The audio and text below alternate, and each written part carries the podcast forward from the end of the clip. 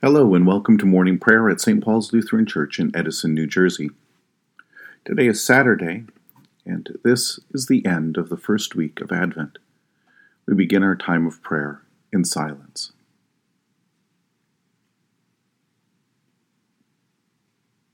In the name of the Father, and of the Son, and of the Holy Spirit. Amen. O Lord, open my lips, and my mouth shall proclaim your praise. Glory to the Father, and to the Son, and to the Holy Spirit, as it was in the beginning, is now, and will be forever. Amen. Alleluia. Visit us with your salvation, and sustain us with your gracious Spirit. O come, let us worship and praise. Come, let us sing to the Lord. Let us shout for joy to the rock of our salvation.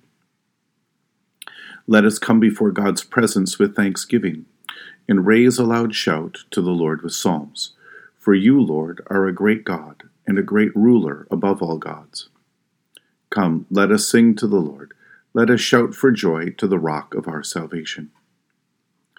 In your hands are the caverns of the earth. The heights of the hills are also yours.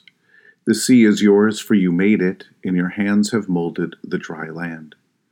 Come, let us sing to the Lord. Let us shout for joy to the rock of our salvation. Come, let us worship and bow down. Let us kneel before the Lord our Maker. For the Lord is our God, and we are the people of God's pasture and the sheep of God's hand. Come, let us sing to the Lord. Let us shout for joy to the rock of our salvation. You have been born anew through the living and abiding Word of God. A reading from Mark chapter 1.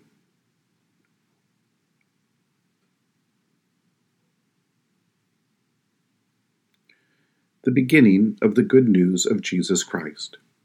As it is written in the prophet Isaiah See, I am sending my messenger ahead of you, who will prepare your way. The voice of one crying out in the wilderness, Prepare the way of the Lord, make his paths straight.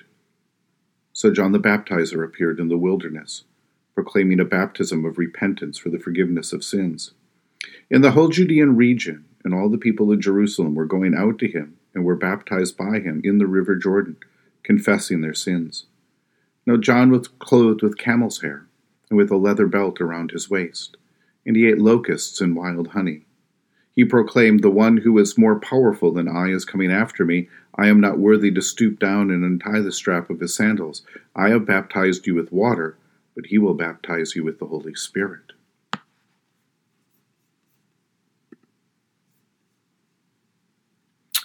When we hear the great Advent command, prepare, what does it do to us? Does the command overwhelm us, paralyze us with dread, thinking we can never be prepared? There's too much to do.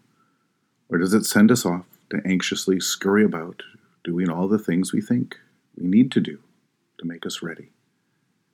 I wonder, though, do we really know what needs to be done to prepare? And what are we really preparing for anyway? In this Advent season, we do a lot of stuff to prepare to celebrate Christmas, especially if we are opening our home to guests. There are gifts to buy, wrap, distribute. There is food to plan, meals to plan, food to buy, cook, serve.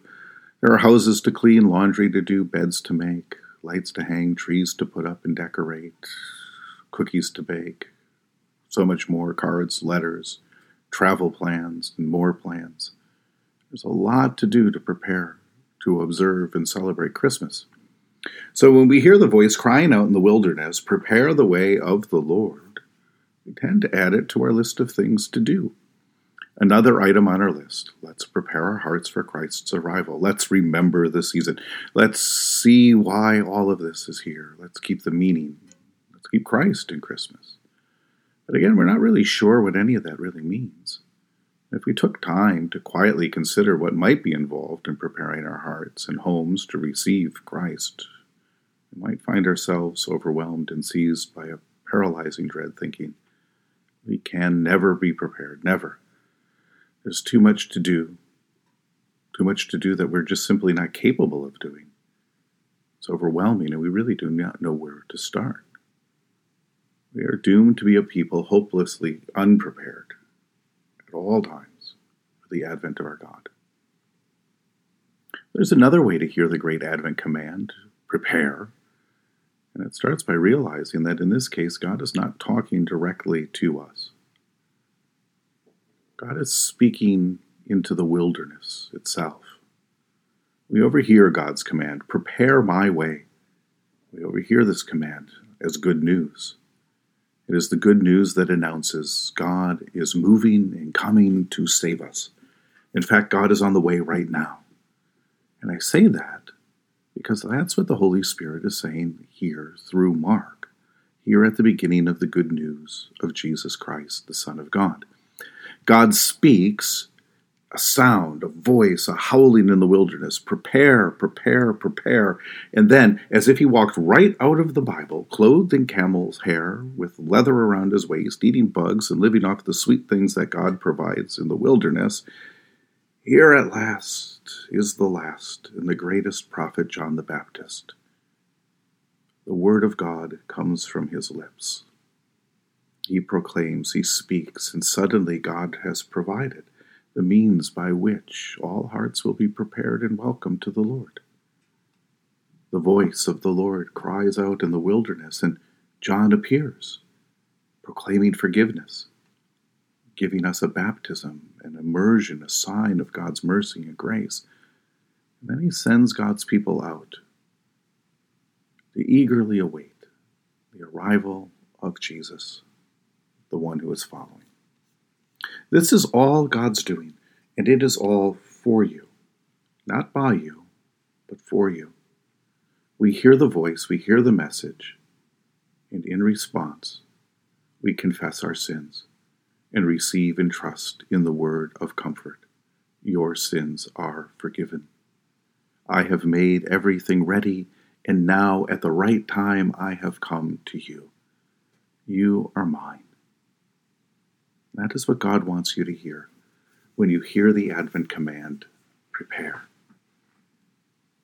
The grace of God that takes flesh in Jesus Christ and welcomes you into all that God has prepared for you since the foundation of the world. In the tender compassion of our God, the dawn from on high shall break upon us. Blessed are you, Lord, the God of Israel. You have come to your people and set them free. You have raised up for us a mighty Savior, born of the house of your servant David. In the tender compassion of our God, the dawn from on high shall break upon us. Through your holy prophets, you promised of old to save us from our enemies, from the hands of all who hate us, to show mercy to our forebears, and to remember your holy covenant. This was the oath you swore to our father Abraham, to set us free from the hands of our enemies, free to worship you without fear holy and righteous before you all the days of our life. In the tender compassion of our God, the dawn from on high shall break upon us. In you, child, shall be called the prophet of the Most High, for you will go before the Lord to prepare the way, to give God's people knowledge of salvation by the forgiveness of their sins. In the tender compassion of our God, the dawn from on high shall break upon us, to shine those who dwell in darkness and the shadow of death and to guide our feet into the way of peace. In the tender compassion of our God, the dawn from on high shall break upon us. The Lord be with you. Let us pray. Mighty God of mercy, we thank you for the resurrection dawn, bringing the glory of our risen Lord who makes every day new. Especially we thank you for the sustaining goodness of your creation, for the new creation in Christ and all gifts of healing and forgiveness for the gifts of relationship with others, for the communion of faith in your church. For who else, for what else are we grateful?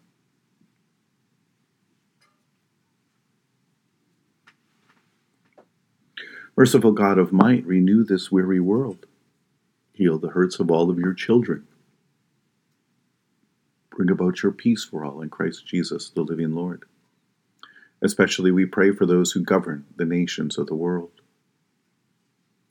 for people in countries ravaged by strife and warfare, for all who are working for peace and international harmony,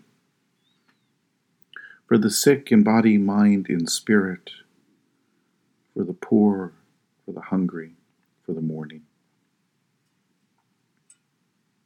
For all who are striving to save this earth from carelessness and destruction, for the Church of Jesus Christ in every land. For who else, for what else do we pray today?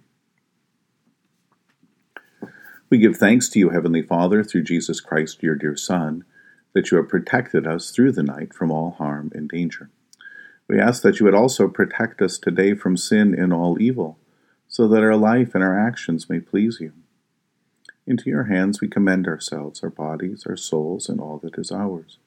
Let your holy angels be with us, so that the wicked foe may have no power over us. Amen. Lord, remember us in your kingdom and teach us to pray. Our Father who art in heaven, hallowed be thy name. Thy kingdom come, thy will be done, on earth as it is in heaven. Give us this day our daily bread, and forgive us our trespasses, as we forgive those who trespass against us. And lead us not into temptation, but deliver us from evil. For thine is the kingdom, and the power, and the glory, for ever and ever. Amen. Let us bless the Lord. Thanks be to God. May the Holy Spirit fill you with new life and abundant joy. And Almighty God, the Father, the Son, and the Holy Spirit bless and preserve us. Amen.